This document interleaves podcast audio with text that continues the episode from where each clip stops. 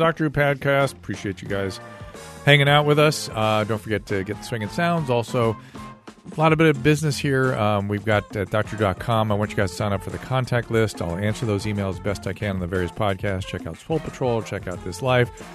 Also, um, if you go over to the my Instagram site, I would love you to follow there. It's dr drew Pinsky, Dr. Drew Pinsky. I'm starting to do some almost daily sort of Instagram lives there, and it's pretty cool because you can bring people up on the screen with you, and they can ask questions, and it's just it's just very interesting sort of technology. It's sort of a new-ish Loveliney kind of thing. So please join me there, and uh, yeah, support the people that support this podcast. Don't forget the Amazon banner. Don't forget to support the people that support us. We are pretty pleased with the people that we carefully vet to bring on here with us to help support the show. So we can keep the wins in the sail of the Carolla pirate ship. I'm welcoming today Liz Arch. The book is The Courage to Rise. It is available uh, around Christmas time. Is that right, Liz? Yes. December Okay, you're going to need to be right up on this thing. Okay. There you go. Um, and it is the subtitle is Using Movement, Mindfulness, and Healing Foods to Triumph Over Trauma.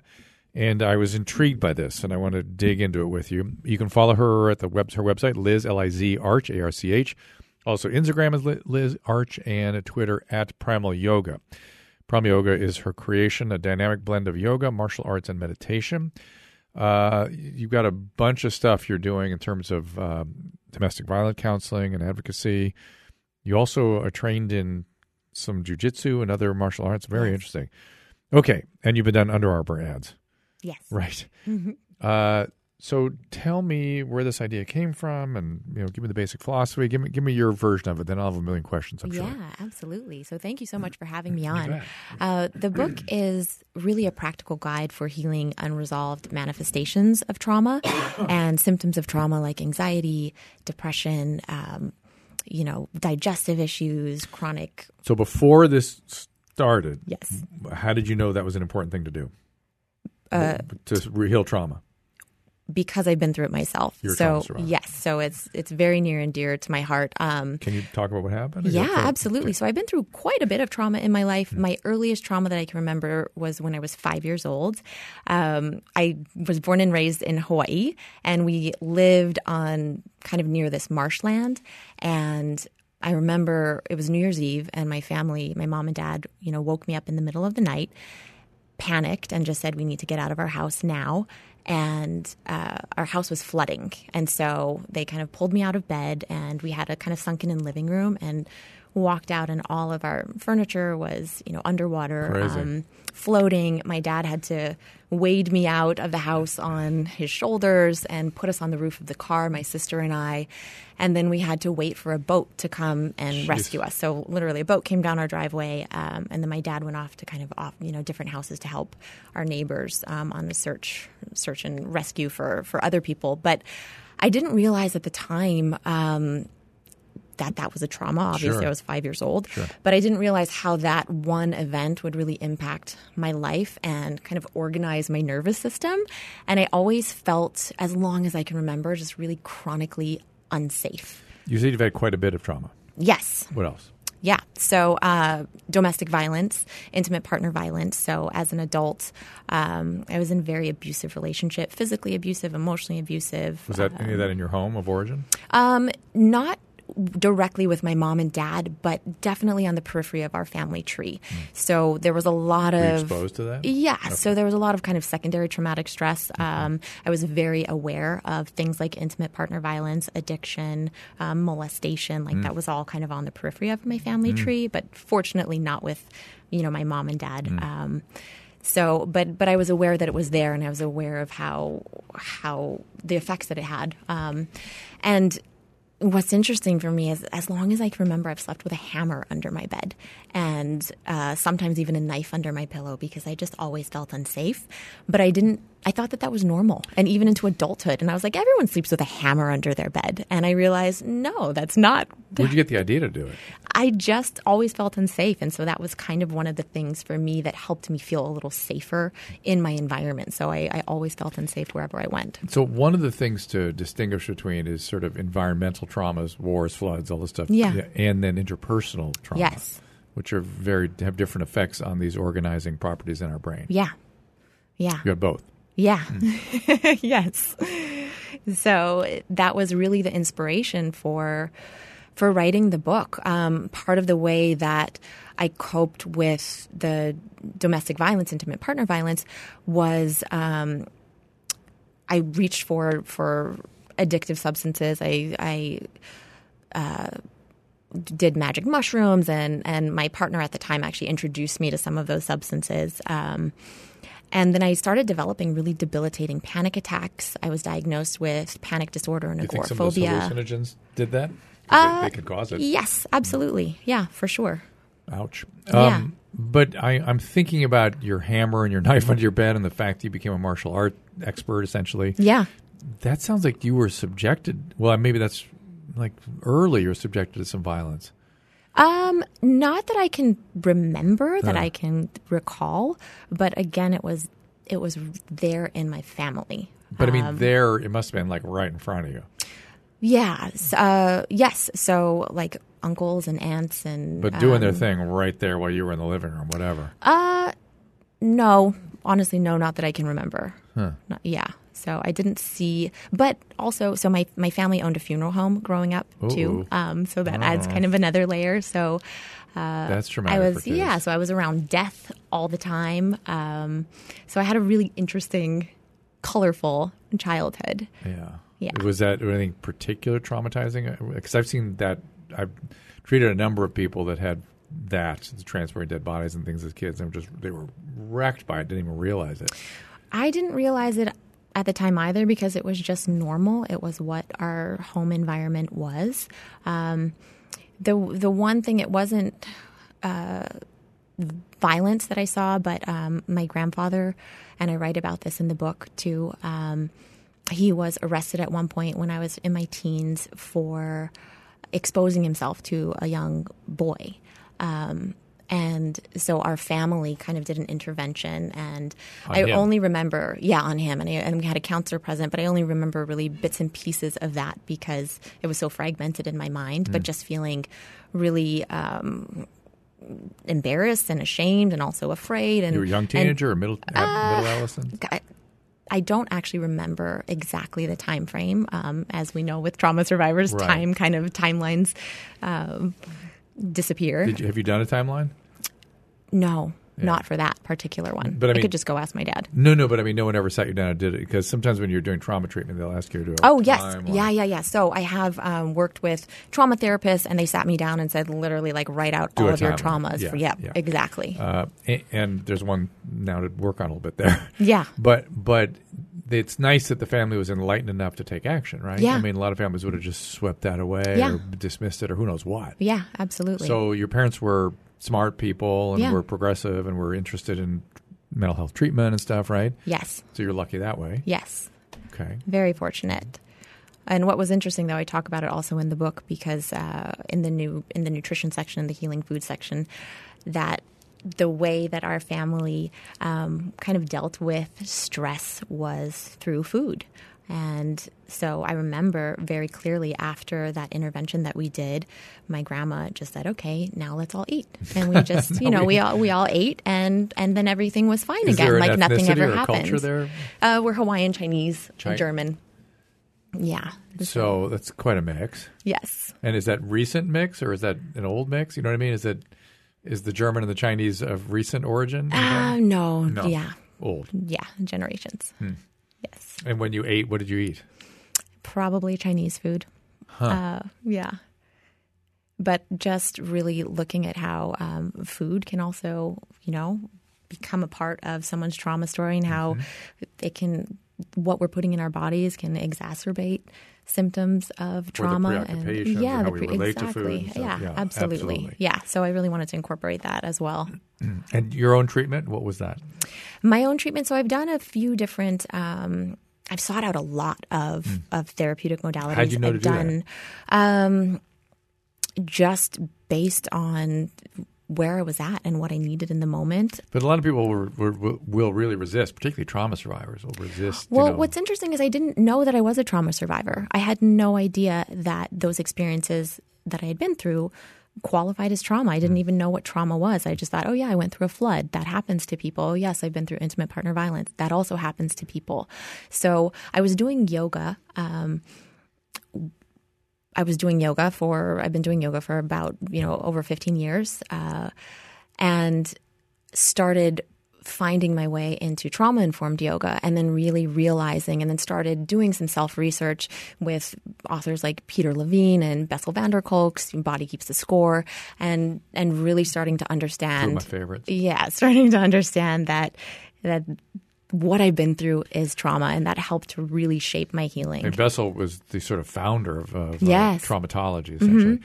And and so I'm I'm curious about the yoga informed, you know, therapies. Did you were you having bodily based stocks, sticks, sticking points, and some yoga instructor was saying, "Hmm, wonder why you're stuck there," or anything no, like that? No, it was really just me um, exploring it on my own after I got but out I of my. Why you drifted into that. Um, I'm not sure, but after I got out of my abusive relationship, I started working with a nonprofit uh, that uses art as a healing tool mm-hmm, mm-hmm. Um, for people that have been through domestic violence. And is that in Hawaii still now? No, it's in LA. It's called the Window Between Worlds, uh-huh. and they're a really fantastic organization. They have art programs in a lot of different shelters um, all over the country. Domestic violence shelters? Yes. Were you in one at that shelters. point? No, oh. no. Um, but then I also connected now. So now I'm the West Coast director of a nonprofit called Purple Dot Yoga Project, and we use yoga as a healing tool to support and empower survivors of domestic violence and trauma. Um, and so we work with shelters. We have shelters in Florida that we work with, and we also do one on one programs. We have an eight week program for survivors, and it's completely free. So it was really just my own self interest and my investment in my own healing and really trying to understand all of the symptoms that I was experiencing. I was having like rage responses and just self worth issues, and like I said, panic disorder and agoraphobia, and trying to figure out how I can heal. Mm-hmm. And part of the I say that I mean the saving grace for me in terms of um, finding a more holistic path, which is not at all to knock medications because they can be life saving for people. And doesn't do much for trauma though. Yeah, I mean the panic and stuff sometimes. Yeah, but, yeah. But the trauma of it. There was a study that came out just a couple weeks ago that uh, showed clearly the if you take uh, different subsets of depression, mm-hmm. the, the, trauma associated depression, depressives um, don't respond well to medication. Yeah. Mm-hmm. Yeah, so I've you know there's many people in my life that have benefited from it, but I've also seen the adverse side effects of, sure. of pharmaceuticals as well. So I, I was really looking for a more holistic path. Did you have an aha moment where you thought, "Oh my God, I'm a trauma survivor"? I'm, um, or just slowly kind of it, come, it, come clear? Yeah, it just slowly became clear as I was doing more of the self research and you know reading Bessel's book um, and and reading through Peter Levine's work and seeing Waking all the of tiger. yes, and seeing all of these different things and you know being able to check off mm-hmm. so many of the boxes uh, and realizing that that this was my story. We had Peter Levine with. Um, I'm blanking the name of the therapist. Uh, this Italian sounding last name, Gary. It was a long time ago. Maybe yeah, her put, name was Shirley Imprezzarelli. Shirley, yeah, Shirley Imprezzarelli, mm. and uh, and Peter Levine was in here. Mm-hmm. And what number was that? I'm looking at the spelling now. I may have mispronounced that, but it's 128. Okay. You can go to uh, podcast1.com slash premium, subscribe. You'll get all the old Dr. Drew podcasts as well as the whole Podcast One. And uh, you've tried to book Bessel van der Kolk over the years, haven't you? We tried to get him in here? That does sound familiar. Yeah, but I've sent you his name a few times. I was like, get him in here. I'm dying to talk to mm-hmm. him. Um, okay, so you stuff comes clear, and and then you just keep going, and eventually you're. Are you getting trauma therapy in there somewhere, like specific trauma? Yeah, therapy? so I've I've worked with a few trauma therapists. I found talk therapy. Um, at least when I was doing it, very unhelpful mm. uh, because it was very re-traumatizing. Every time I had to talk about what my experience was, I my nervous system was so completely dysregulated that I would leave feeling so heavy in my body and uh, anxious. Do you have EMDR or anything like that? I did EMDR. And that left you that way too? EMDR for me personally was uh, not helpful, but uh-huh. I know for many people it is helpful, uh-huh. but it uh-huh. wasn't helpful for me. So the therapeutic modalities that I had searched out weren't that helpful. Which is really interesting. So this is a, a, a sort of, I wouldn't even call it cautionary, it's illustrative, and you've got to find the right therapy for the right person. Yes. And we don't, as professionals, don't really know necessarily how to do that. We yeah. don't know yet who to select. So if you're really not getting better with stuff and you're actively engaged, re- regroup. look, Yeah. at, look at other things. and that's what I did. I just kept looking, Mm. um, and and I would never recommend to someone that you don't try. no, of course not. therapy Yeah. Or you know go down that path. Absolutely do because it can and be so helpful and for you people. haven't had the you never had the really horrible you know shattering childhood traumas and stuff Yeah. that that EMDR is like essential for Yes. because you can't get at that stuff any other way. Yeah. Although some of the bodily based stuff there there is there's been a sort of I wouldn't say rich but a a literature that's been there about you know how to how personal how trauma is left in the body and how Mm-hmm. Personality styles are reflected in posture and body and how to go to the body first as a way of undoing some of that. Yeah. Yeah. So that's that's what's been most helpful for me is is going in through the body first and then then I can talk about it. It becomes so much easier for me to talk about it when my nervous system is regulated through body-based interventions. Let me let me bring a little piece of my own story in there. Somebody tried to get me to do body based stuff, and I just could not relate to it. But Mm-hmm. I was having a lot of trauma, traumatic body based experiences. Yeah. You know, dysregulation, like you're describing. Finding a way into a connected, deep experience with an emotionally focused therapy had a marked effect on me. Mm. So it was having having that presence of another person that I finally allowed in, Yes. and a holding frame that let me safely Yep. go into the trauma stuff. That was the thing for me. Yeah. Yeah. And that's and I didn't had no idea as I was going into it. Who Yeah. knows what was going to work? You know. Absolutely. That's what's Yeah. so important about what we do with trauma informed yoga is to really create a container of safety because what I know for myself and what I Yeah. know for the survivors I've worked with is that we feel unsafe in Mm-hmm. our bodies. We feel ungrounded. It's difficult um, to to stay present. And so using yoga, using tools of mindfulness and meditation can really help to connect you back to that felt sense and bring you back into your body, bring you back into the here and now. And Gary, get, uh, speaking of EFT, I hate to keep doing this, but uh, Sue Johnson, what number is that one? I think we did a couple of them with her, but that was a, a great discussion about Hmm. uh, emotionally focused therapies. Yeah, 15, yeah, fifty early. 40. Hmm. I think that was it. Yeah. Yeah, fifteen or forty. So okay, now let's start. Oh, to, you know what? I'm sorry. It's 15 on Dr. Drew and weekly infusion number 40. really, Sue. Sue Johnson was that weekly infusion? It's possible that we repurposed a Dr. Drew for that. Oh, that's what happened. Oh yeah, yeah, yeah. Well, if you're one of these people that struggle with muscle cramps, you know what I'm talking about. You can't sleep, it's disruptive, you can't exercise, you can't get through your normal daily activities. But now with Theraworx Relief, there is a relief here for you. It's a non greasy foam that's clinically proven to relieve muscle cramps fast, reduces muscle soreness, of course, because they're not tearing apart in the middle of the night. And with daily use, twice daily use, Theraworx Relief can prevent muscle cramps before they start.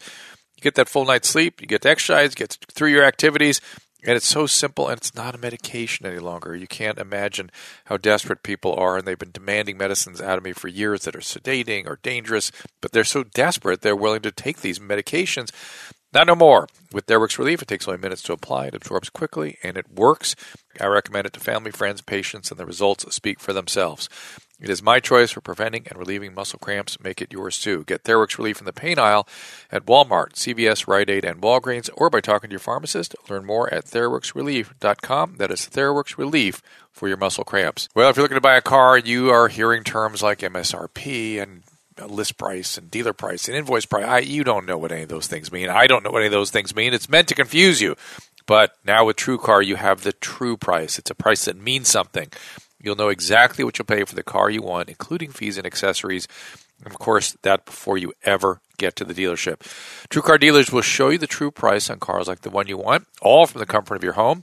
And you know the true price is a great price because TrueCar shows you what others paid for the same car you want.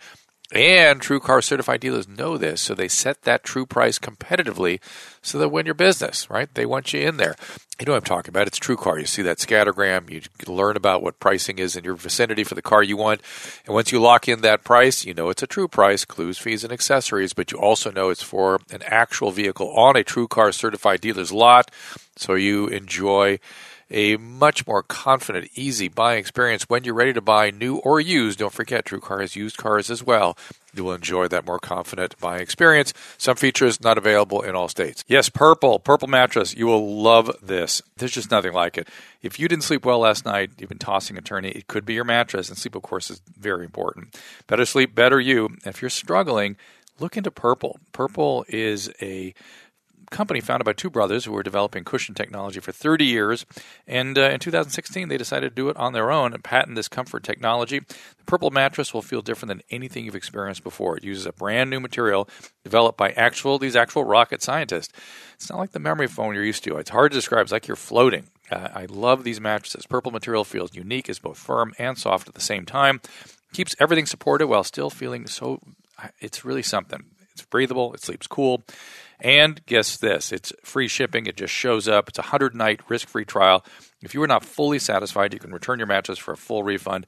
It's backed by a 10 year warranty. And as I said, free shipping and free returns. I'm telling you, you're going to be happy with this. And right now, our listeners get a free purple pillow with the purpose with the purchase of a mattress. That's in addition to the great free gifts they're already offering site wide. Just text Drew D R E W to the number four seven four seven four seven. It's the only way to get that free pillow is to text the word Drew, my name, to four seven four seven four seven. Again, one more time. That's Drew to four seven four seven four seven for that free purple pillow. So we need to now get into the modalities and how you got into it and, and sort of what, what you do. Let's talk about that. Yeah, Yeah. sure. So, um, I have my own style of yoga called primal yoga that I blend with yoga and martial arts. So my background is in kung fu, uh, also tai chi, self healing qigong, so external and internal martial art, martial arts, and also jujitsu, And which there's mindfulness with this, right? um, with the with the qigong and with the tai chi, absolutely, yeah. So Do you give guided mindful sort of stuff, or is it up to the individual to do it, or how's that work? Yep. So with with mindfulness and with incorporating that with yoga, um, absolutely. So there's there's different mindfulness techniques. There's a ton of different meditation techniques. Um, we cover a lot of them in the book. There's basically you can flip to any page and, and find a meditation Give or an example. a mindfulness technique. Um, just a simple one to like to just breath counting. Is is one way in to take a big That's diaphragmatic both. breath. That's both mindfulness and meditation, right? Yeah, Yeah. yeah, yeah, So taking a big diaphragmatic breath into your belly, and then as you exhale, just mentally counting one, and then continuing the count all the way up to ten, and then seeing if you can count backwards to one. So just starting to Seeing if Uh, people lose their focus, absolutely yes. So even at that's twenty, just at twenty. so oftentimes I'm my aim is for 10 and I end up my mind just continues to count all the way up to 20 or 30 and and that's that's part of the practice is just to notice when your mind wanders and to know that you're not doing it wrong. It's just becoming the observer of your thoughts and noticing when you're wandering. Interesting. But just focusing your concentration. So it's a concentration practice. And so that helps your body regulate. yeah. So you're not in this fight or flight response all the time. Yes, so it's evoking the relaxation response. Um, there's been a lot of research about the relaxation response and how it can kind of start to to modulate, um, the, you know, our fear centers, our our stress response, our amygdala, and research coming out about how meditation can can uh, grow. I guess the hippocampus mm-hmm. and prefrontal cortex, which essentially goes offline, as you know, mm-hmm. um, under traumatic stress. So there's exciting things that are emerging in this field that are really research backed, which is what what really draws me to it. And then the yoga. Give me an example of how that works. Sure. So the yoga is to teach it in a trauma informed way is really to use more invitational language because trauma often robs people of, of choice and mm-hmm. of their personal power. Mm-hmm. So rather than demanding, you know, to twist yourself into a pretzel, um, it's just inviting people to to see how does this feel in your body, explore what this feels like. If this doesn't feel good, try this instead, and then How many people can you do it at once? Um, I prefer, I think all yoga classes, public yoga classes, should be trauma informed, Mm.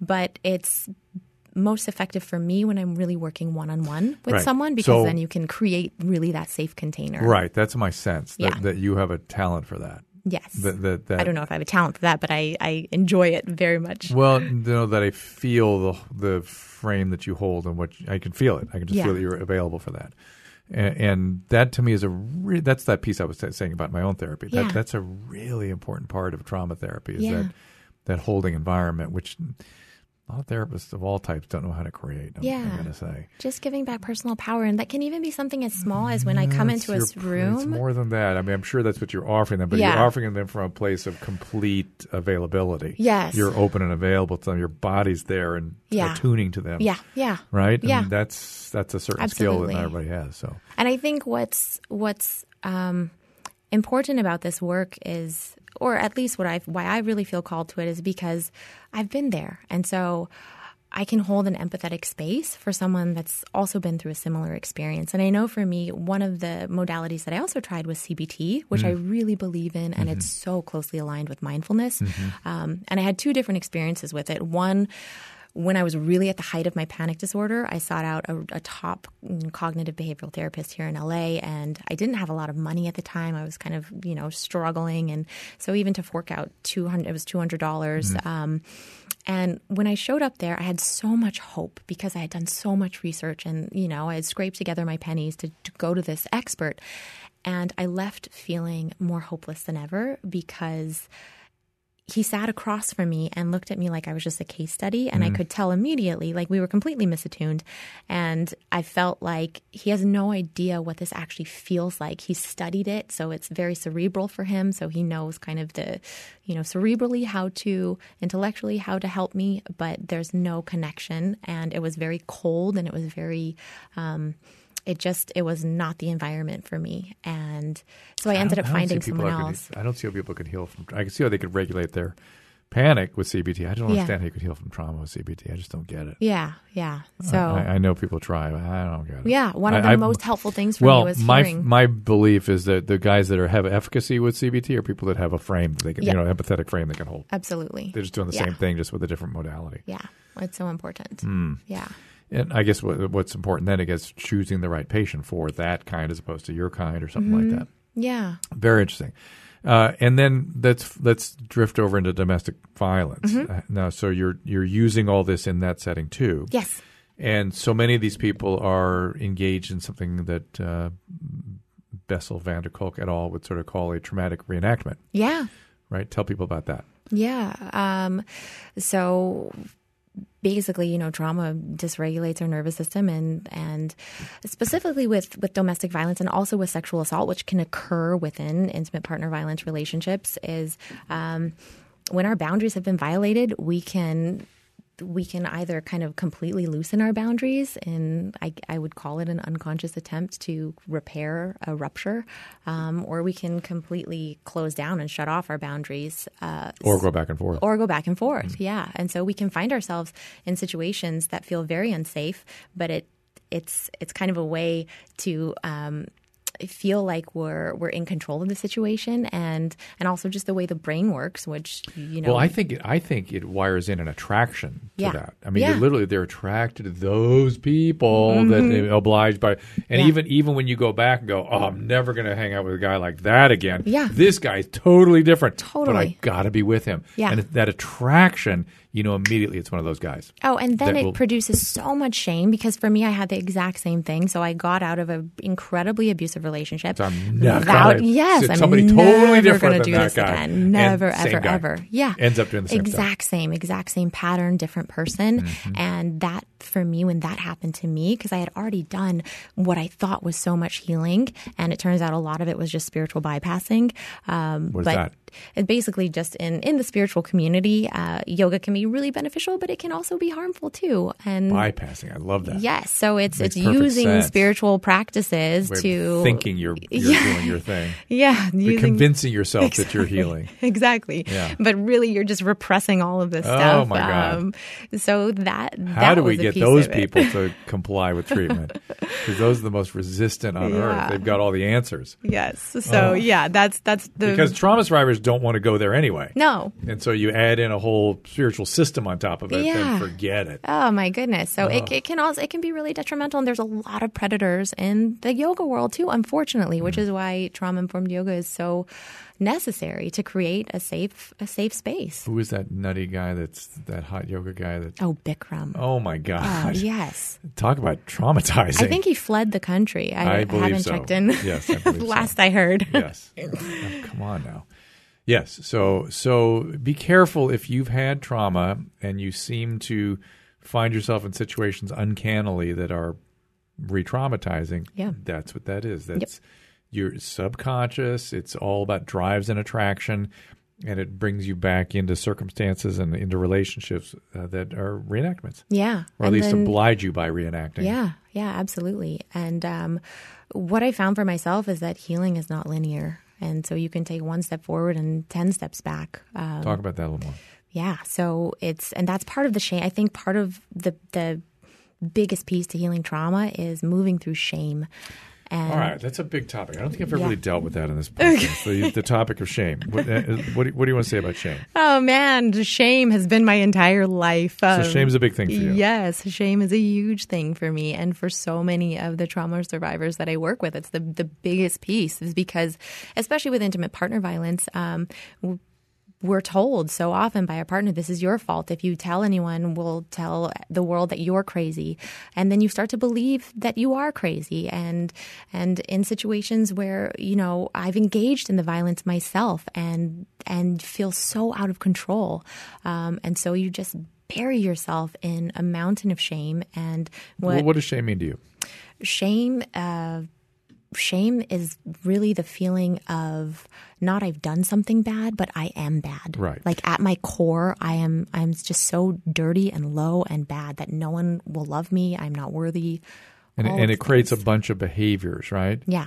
Such as Such as, uh, well, for me, I'm a major introvert, so kind of like hiding from the world, isolating, self isolation. so hiding so people don't see the shame Yep, or don't see what is shaming yeah, about you. yeah, But or then- not being authentic. But then um, you get people in your life that are reflective of that feeling of filth. Yeah.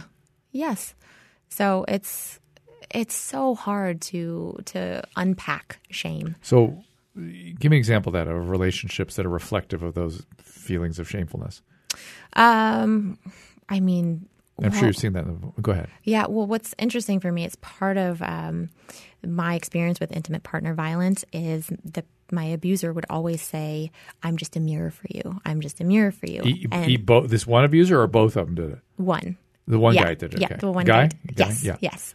Um, and and that's that's that kind of languaging is really built in into the spiritual communities and into like the yoga world is and into kind of the life coaching world is you know people saying that everyone's a mirror um, for you and and that creates another layer of shame because you feel like, okay, well, if this person is saying I'm just a mirror, then all of the negative, horrific qualities, abusive qualities I'm seeing in this person must also be in me. Um, so, Or I'm evoking them Yeah, or am and I? And so, So that's crazy making. yeah, it's absolutely crazy making, and it's part of the reason why domestic violence is a silent epidemic is because there's so much self blame and shame around it about no one wanting to speak out, um, and then feeling like yeah, I'm educated. I went to USC. I have a college degree. I, my my parents were loving, even though I had a lot of peripheral familial trauma. Um, but Well, this uh, abuser sounds like a colossal narcissist, right? yes, Colossal. yeah, Uh, and, and and- unwinding from that is And so it's his shame that he's casting onto you. Yeah. Mm-hmm. Because narcissists can't stand shame. Yeah. They can't tolerate any shame. yeah. And uh, were you able to tolerate shame, or did you would you suppress it or step aside it? or- Um, I would suppress it, but I would also uh, it would manifest in my body. So as um, it would show up kind of in my gut, and it would show up um, in in chronic tension and now it chronic sounds pain. like. Am I right that there was a that's more of the self-loathing stuff than That- shame, or were those tied together for you? Shame for me, like where I feel shame is in my gut. So whenever I feel shame, it's like this deep, visceral gut reaction, and that could be tied to self-loathing as well. Yeah. Um, but it and and also a feeling of like really wanting to just hide, like wanting to. Yeah, I get the shaming and of- hiding. Yeah, yeah, yeah, yeah. yeah. Because when you're ashamed, that that's that's what that emotion is. It, Mm-hmm. it, it makes you want to hide. Yeah. Hmm. Yeah. So part of what we do also, and I never um, in trauma informed setting when I'm working with one on one is I never ask, I never force a disclosure because I'm not a therapist, um, but. Oftentimes, disclosures happen because that's what we do. Is we create a safe space, and when someone knows that I've been through that as well, uh, it gives them a space to to talk in in again in a safe container. And even then, to disclose an event is a lot different than discussing the shame attached to it. Yeah. Because that that there's a lot of layers to shame too. Yes. Yeah. Can you talk about that a little bit? Um, about the layers to shame. Yeah. Sure. So, I, I mean, just for what I've experienced personally, or with the people that I work with, or both. Yeah. Um, we so I lead trauma informed yoga teacher trainings, Hmm. and part of what we do is um, we talk about collectively shame, and we do kind of an opening circle where you know we ask people, "Have you ever felt um, depressed? Have you ever felt anxious? Have you ever felt like a fraud?" And that's part of a big thing of shame too is just feeling like a fraud and everyone steps into the circle and and just being able to attune with other people that feel shame and starting to notice where it lives in your body and just asking people where what does that feel like in your body what are you feeling um, and then things do you hear? orienting and grounding um, feel visceral like like a you. knot yeah That's you. But what else do you hear from other people? Sure. Um, I feel I well, I hear things uh, like people saying, you know, I'm I'm not worthy. I'm not. Uh, I'm. It brings up a lot for us. It's mainly women that are in the training, so there's a lot around um, being a mother and um, feeling that they're, you know, women are doing a horrible job mothering and Well, not I- showing up in their lives. I'm watching you, and I'm seeing a connection bet- in your brain yeah, between shame and disgust. yeah. Tell me about that. Okay. Um, well, Because those, don't, nec- those yeah. don't necessarily connect for me. I can see why they would, but they don't necessarily do so for me. And I'm wondering if. Well, what do you mean from what are you seeing for me in shame and disgust? I'm just reading disgust when you talk about shame. Okay. Mm, Possibly. I wonder if that's why. Because the body can be kind of disgusting for people too, and maybe disgust sort of Yeah. drifts in. You know, Yeah. You've said filth, disgust, all those things are. yeah. Or I said that word, but it's sort of what I was feeling from you. Yeah. So I'm I'm I'm just interested in that because we talked about we're talking about the layers of shame. Yeah, sure. Uh, and I, I mean, I, think there's a lot of body hate that goes on. A lot hate of, is another word that comes in with I shame. yeah, and I'm I'm a new mom too, so I'm experiencing. Um, I wouldn't say disgust, but I'm definitely not feeling at home in my body. Right, right. And for in my birth experience was actually quite a traumatic birth experience as well. And so just seeing all the shifts that go on there and the different levels, it was um, natural unmedicated birth, which I thought with my yoga training, I was. So, You had a I was crash- so crash naive. C-section? No, I was just so naive. I, I took the hypnobirthing course and I thought like I am just gonna breathe this baby out. I'm gonna ohm him out. He's gonna like swim out of Oh, my gosh. my vagina like a you know like the Nirvana album cover like a water birth. oh my god, that's funny. And that did not happen. So instead, it was 40 hours of excruciating back labor. He was positioned improperly, so it was all in my back, and um, it ended up being a vacuum assist. Oh, and so, like, and it was the most painful thing ever. Again, I thought I was just like, I was like, I got this. I do yoga. I'm going to Fifty breathe percent of women through history died in childbirth. Yeah, Fifty yeah. So it's huge. you know that's just the way it is. Yeah. And then I tore, they stitched me up again, like unmedicated. I lost so much blood. My body was in shock. And, Don't- don't and it do was, that next time. Yeah. It was interesting because when my baby came out, like I kept experience, like I would visualize before he was born that this is going to be the most profoundly spiritual connection I've ever felt. And you see the movies of mom, baby on the chest crying. I had zero emotion 'Cause you were when I was in shock. My body was in complete shock. And so he was on my chest and I was like, there's a baby. Like, you know, I survived. Um, so Sorry for was, laughing, no, kind of it was such an interesting experience. And Yeah. then moms get shamed for that. you Yeah, get yeah. shamed, you know, when I would share my experiences and say like, oh, like I'm, you know, No, I'm I think like- your your experience should be reality testing, Yeah. helping people stay in reality of what it is and why we are able to get women through this without dying now. yeah, yeah. So, So- I understand why people get epidurals now. Yeah. How old's the baby now? He's eight months old. Oh, oh my goodness, you're in the middle. Yes, yes, yeah. So that was another interesting experience. But it was interesting to see how my body responded to because a lot of, you know, Peter Levine's work and Bessel, they talk about animals in the wild and how they shake off traumatic stress. And so a few days after the traumatic birth experience, my body went into full convulsions. I just woke up in the middle of the night and my entire body was shaking. And um, from doing the this work and trauma, you know, body based uh, interventions, I knew to just let my body do it, Mm. and and it was really a blessing for me because I was like, okay, my body knows what to do. It's you know those chills could be sepsis. Yes, and fortunately So- it wasn't. So Okay. you have to know the So difference. like- Absolutely, you have to know the difference. Get infection through the uterine wall really easily. yeah, yeah. Oh my gosh! I mean, that might have been it. That might have just been bacteria breaking into your system and just didn't didn't cause septicemia. It's just your body fought it off somehow. I could be, but yeah, the way I interpreted it was different. But I felt Puerperal I sepsis felt is a leading clear. I felt very clear. Woo, so okay, lucky. You become yeah. If any of you shake, just- make yeah. sure you go see your doctor. Yes. Oh Yeah. my gosh. Um, the whole thing is giving me trauma just hearing the story. I mean, it's good thing you've had a lot of trauma therapy before you went through all this. Yes. It's uh, making me nervous. Hey, did you know that getting your children vaccinated is one of the most effective ways to protect from the 16 potentially harmful diseases, including measles, meningitis, whooping cough? The CDC estimates that vaccinating children born between 1994 and 2016 will prevent 381 million illnesses and more than 850,000 deaths. Think about that. Please talk to your doctor about protecting your children from vaccine preventable diseases and make certain your family is up to date on their vaccines adult vaccines as well. Don't forget. For more, visit to womeningovernment.org. Well, Theraworx Relief, you hear me talk about all the time. It's for those really troubling muscle cramps that can jolt you out of sleep, can prevent you from getting through daily activities, can make it impossible to exercise. And if you're one of these people, if you're not one, you may not know what I'm talking about. But if you are, you know exactly what I'm talking about. And Theraworx Relief makes it so that you no longer have to take medication to relieve these things. You've heard me talking about it. A non-greasy foam, clinically proven to relieve muscle cramps fast, reduce muscle soreness, and if you use it twice a day, Theraworx Relief can even prevent muscle cramps before they start. Get that full night's sleep or get into your daily activities and exercise. It only takes a minute to apply. It absorbs quickly and it really works. I recommend Theraworx Relief to family, friends, patients, and the results speak for themselves. They pass it on to other people. Theraworx Relief is my choice for preventing and relieving muscle cramps. Make it yours too. You can get Theraworx Relief in the pain relief aisle at Walmart, CVS, Rite Aid, and Walgreens, or discuss with your pharmacist. They tend to be as enthusiastic as I am because no longer are we giving dangerous and sedating medication.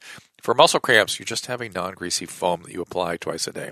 Learn more at TheraworxRelief.com. That is Theraworx Relief for your muscle cramps. Hey, if you like my show, you're going to love Just Between Us with Bailee Madison and Kaitlin Vilasuso on Podcast One. Even with a 13 year gap between them, these sisters and actresses navigate the ups and downs of life together as they share personal stories, candid conversations with some of their friends from the entertainment industry. Check out Just Between Us every week on Podcast One or wherever you get your favorite podcasts. Uh, okay, so we're we're talking about layers of shame. We're talking about disgust and hatred and, and filth and all the mixed feelings about the body and all this stuff. And um, and a lot of people can't tolerate even talking about that. Mm-hmm. You know, that's sort of where where people um, lose the ability. They either stay in a, in a personality structure that defends against it, or they just don't even know it's there and never bring it out. Yeah. Um, I know in addiction treatment, that's the big thing is getting them to get clear and honest about shame and guilt. Yeah. Yeah. And um, do you ever sit people down and have them talk about it? No, because I feel like that's not my role. I'm not a therapist. So, again, if someone chooses to disclose, um, I hold space and I listen compassionately and empathetically. do you hear anything else? Uh, Any other interesting emotions associated with shame? Uh, I there's a. It's just I feel like there's so much there. I mean, I work with people too that dissociate a lot. Oh, tell, talk to us about that because Um, yeah, that's so it's another just- huge piece. Yeah, so it's it's like they literally leave their body and you can see it happening. Right, you're, you can Uh, feel it or you see can it, see you it, see it yeah. in their eyes. Yeah, you can literally like But- it's a vacancy. But sometimes they just deal with their emotions by dissociating. yeah, Right? There can be a subtler dissociation Uh-huh. just from feeling states. yeah, and there can be just kind of a flat affect if they're Yeah. telling you about something super Yes. traumatic and there's like nothing That's going right. on. And so, so dissociation is something that the parasympathetic nervous system does. You sort of go into a shutdown mode, Mm-hmm. Uh, and shutdown also floods the brain with things that disconnect some of the wiring. It's how trauma survivors end up saying trauma was I dealt with it. It's off there somewhere in the distance because they're literally not wired into it anymore. It's Mm-hmm. Yeah. disconnected, and that diff- that disconnected part of themselves still needs attention and still sort of projects, communicates into the world, even though it doesn't communicate to the individual. And it also gets reflected in their body states. Yeah, one of the trauma survivors that I, uh, you know, she explained it to me. She had been through multiple um, sexual abuse situations when she, from like ages seven to fourteen, um, from her her mother's various different partners, and that's what she said. She said I would just leave my body because that's how I survived. and that's what you do. I mean, it's it's actually a, a really intelligent um, response in the moment, Well, it's, but it's not adaptive. It- yeah, it's we but- it's what we inherited from. Uh, it's something we share with reptiles. Yeah. with freeze response, death feigning Yeah. response, and, and but over uh, time, it's really maladaptive. Well, and we have, you know, our brains, our brain evolves in layers. We don't get rid of systems Mm-hmm. we've had from the primitive system. We we just add things on top. Essentially, that's how our brain evolved. And we have this. We have a sort of more evolved myelinated parasympathetic system. We have the sympathetic fight or flight response. Mm-hmm. Yeah. But when those systems fail, then we go into this dorsal vagal, Exactly. So you've read Peter Fun, uh, uh, Stephen Porges, Stephen Porges' yeah, stuff too. polyvagal theory. And so Steve, I mean Gary, Stephen Porges. I know I did like three or four with him, uh, which I'm so happy you've read that. Yeah. I, I, I'm, I'm ecstatic. yeah, I mean, it's like a hard slam on the brakes, and But I mean, it figures right into the stuff Yes. Mm-hmm. you're doing. So you, you're the only person I've ever talked to that's got all the stuff. Do you have uh, talked to anybody else in your field that is as informed in the um, I the frame? yeah, there there's actually a lot of Oh, people. that's good Yeah, because it, it's when I started talking about this like ten years ago. What numbers? 63 and 90. Okay, P- Porges. Um, and he wants to do another one, by the way, Gary. So um, when I was talking about this back during those sixty three and ninety, which was like three or four years ago, nobody was talking about Yeah. it. It was driving me crazy because we had the material, we have the answers to how trauma works, and and it's so common. We I think we went through an epidemic of trauma, childhood trauma, yeah, in the 60s, 70s, and 80s. Humbly, I think that's what Yeah. happened. I think that's why we're in such a mess right now in this country. Yeah. That we're all these traumatized kids running around blaming and f- raging and yeah, projecting, absolutely. right? Yeah. I mean, it's, and um, probably every person you work with has some sort of some sort of trauma history. Yes, yeah. And that's kind of the premise of the book too is that everyone has experienced some type of trauma to varying degrees to varying effects, but most of us don't even know that it's there. So the parasympathetic, the primitive unmyelinated parasympathetic system is what shuts us down, Mm-hmm. uh, and it's also affects the when, when that when that kicks in, affects the wiring in the brain, and and eventually you get there in some degree when you're in trauma. Yeah. because helplessness is that common experience of trauma. Yes. and helplessness is what kicks in that parasympathetic Yeah. system. Resignation, learned helplessness, absolutely. Yeah, it's all the same stuff. Mm-hmm. And then dissociation is the adaptive response, so you can survive the unsurvivable. Yeah. But then it becomes wired in. It becomes an adaptive mechanism that you use in response to everything. Yep. And in my experience, I believe we also exit the frame of closeness, which is where we normally build our adaptive mechanisms, right? Mm-hmm. Yeah. Is it interpersonal Yeah. something? And uh, you're giving them that frame back. Yeah. Yeah. Yeah. So that's that's the work that we you know we we do. And then how does the book take us through all that? It, it, the book looks encyclopedic, I got to tell you. Uh, It says- everything's here. So it just starts off with a really basic kind of understanding about the, the neurobiology of trauma. Um, again, written from a non neuroscientist No, perspective, no, I love it. um, and and that for me, which So is stop apologizing was for that, well, it was part of the biggest piece yeah, for but don't me. apologize anymore. okay. You, you understand this Yes, stuff as it well was as part of the biggest piece for me of of healing my own trauma was just that awareness of this That's is trauma. hiding again. That's is that hiding. yeah? It's like I've been through trauma, and then it moves through different movement sequences um, to to to work through things like dissociation, to work through things like chronic pain, anxiety, and then there's mindfulness uh, techniques and practices and meditations, uh, and then there's also mood boosting recipes. So the idea was really that you can flip to any page and find something that will help you in the moment. Um, and then I also pull from my background of Tai Chi and Qigong and and and bring that in as well. That feels like an empowering pose for trauma survivors. Yeah, absolutely. It's just creating boundaries. Immovable horse. Yeah, it. so it's creating boundaries and it's it's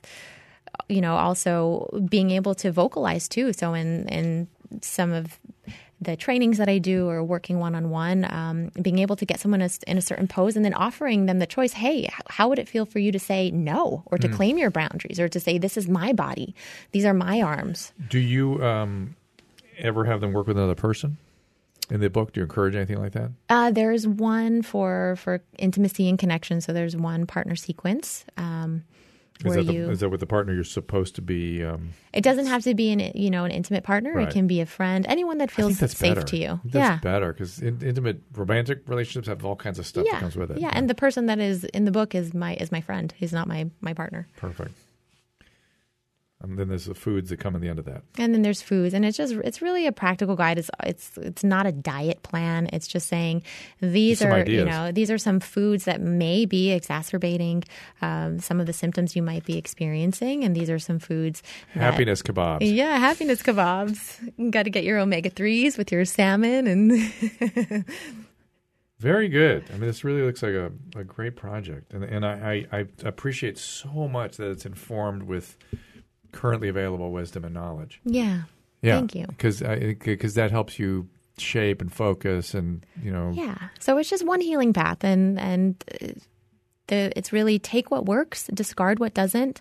Uh, it's just tools. It's give me a couple of minutes on women and domestic violence. I just I just I, it breaks my heart, and, and you know, people get stuck in this, but I love him, and Yeah. defending him and Yep. blaming themselves and all this stuff. I mean, what what if you know if somebody's in a situation where it's starting to you know how what would the line be that you'd say now you're in a domestic violence, It's relationship? re- It's, really hard um, because oftentimes in domestic violence situations is the the victim wants the violence to end, but they don't necessarily want the relationship to end. They're addicted to it. Yeah. They absolutely they won't even contemplate. Yeah.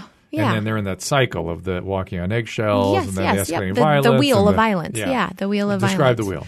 Uh, so it's exactly that. It's like there's there's a buildup of tension, and then there's a big uh, rupture. Outburst. There's an outburst, um, and then there's the the I'm guilty. apologizing. apology, I'm so and all that stuff. sorry. Yeah, and it'll never happen again. It never it's because I love you so much. Blah blah blah. Mhm. And then it happens again and again And then again walking and on eggshells, then it happens again. Yeah, yeah. So um, it's challenging because, uh, again, I just keep coming back to the same thing. I'm sorry, I sound like a broken. I'm not sorry, um, but Sorry, not it's sorry. it's sorry, not sorry. But it's creating that safe space. So for me, when I was in it, uh, anyone who judged from the outside did not feel safe for me. But the people that just listened and held space, I could talk to. Hmm. And the biggest thing for me was that I was really isolated. So Which that's what the abuser yes, does. yeah. That's how so, they do their thing. so if you are, um, I mean, that would be my recommendation. Is if you're someone that you know is witnessing violence happening to someone else, be be be there. Just be there. Don't we want to get them separated and get them out?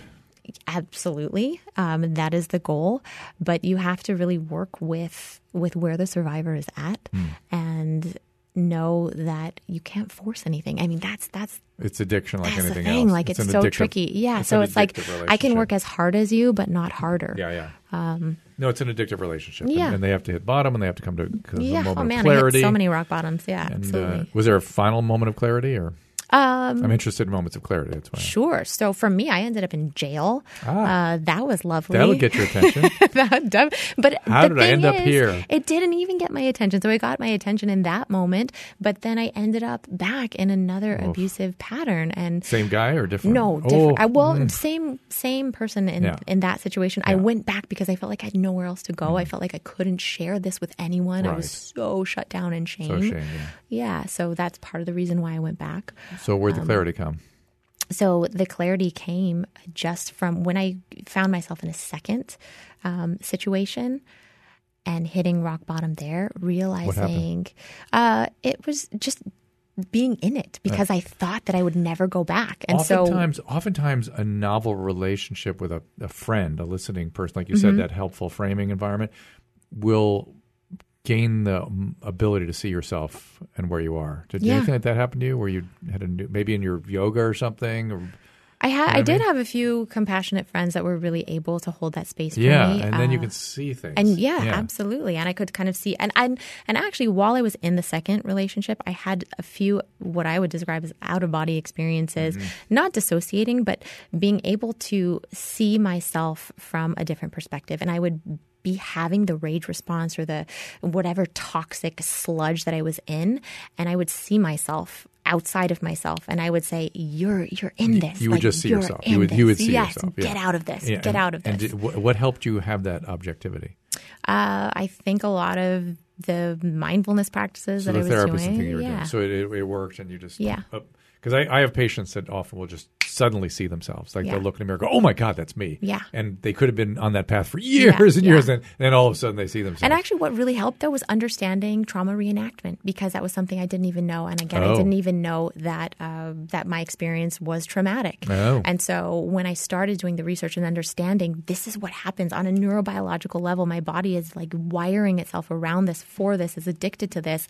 Just that awareness was like okay. Okay, that's a good place to wrap this Yeah. thing up. I think because that that is that is the that is the message of people Mm-hmm. with trauma is those reenactments and the wiring around it Yes. and coming to terms with it and getting out Yes. and breaking the cycle through having a frame and a process in Yeah. that frame. And it takes time. It does. It does not happen quickly because Yeah, they're talking about does not. rewiring the brain and the body too. That's all got to be sort of that autonomic system needs to be Yeah. Re um, jiggered. Yes. I guess we don't know what it is yet. what exactly is happening, but something is happening there. All right. Anything else you want to you want to uh, push out there or help people to be aware of? The the book is the courage to rise. Uh, using movement, mindfulness, and healing foods to triumph over trauma. It, it's encyclopedic and it's based in good, solid theory and experience too. Your Yeah. experience, both personally and as a as a provider. Yes. So, Thank you. all right, at Primal Yoga, lizarch.com. Thank you for being here. Thank you so much for having me. We'll See you next time. For calling times and topics, follow the show on Twitter at Dr. Drew Podcast. That's D R D R E W Podcast. The music from today's episode can be found on the swinging sounds of the Dr. Drew Podcast, now available on iTunes. And while you're there, don't forget to rate the show. The Dr. Drew Podcast is a Carolla Digital production and is produced by Chris Laxamana and Gary Smith. For more information, go to drdrew.com. All conversation and information exchanged during the participation in the Dr. Drew podcast is intended for educational and entertainment purposes only. Do not confuse this with treatment or medical advice or direction. Nothing on these podcasts supplement or supersede the relationship and direction of your medical caretakers. Although Dr. Drew is a licensed physician with specialty board certifications by the American Board of Internal Medicine and the American Board of Addiction Medicine, he is not functioning as a physician in this environment. The same applies to any professionals who may appear on the podcast or drdrew.com.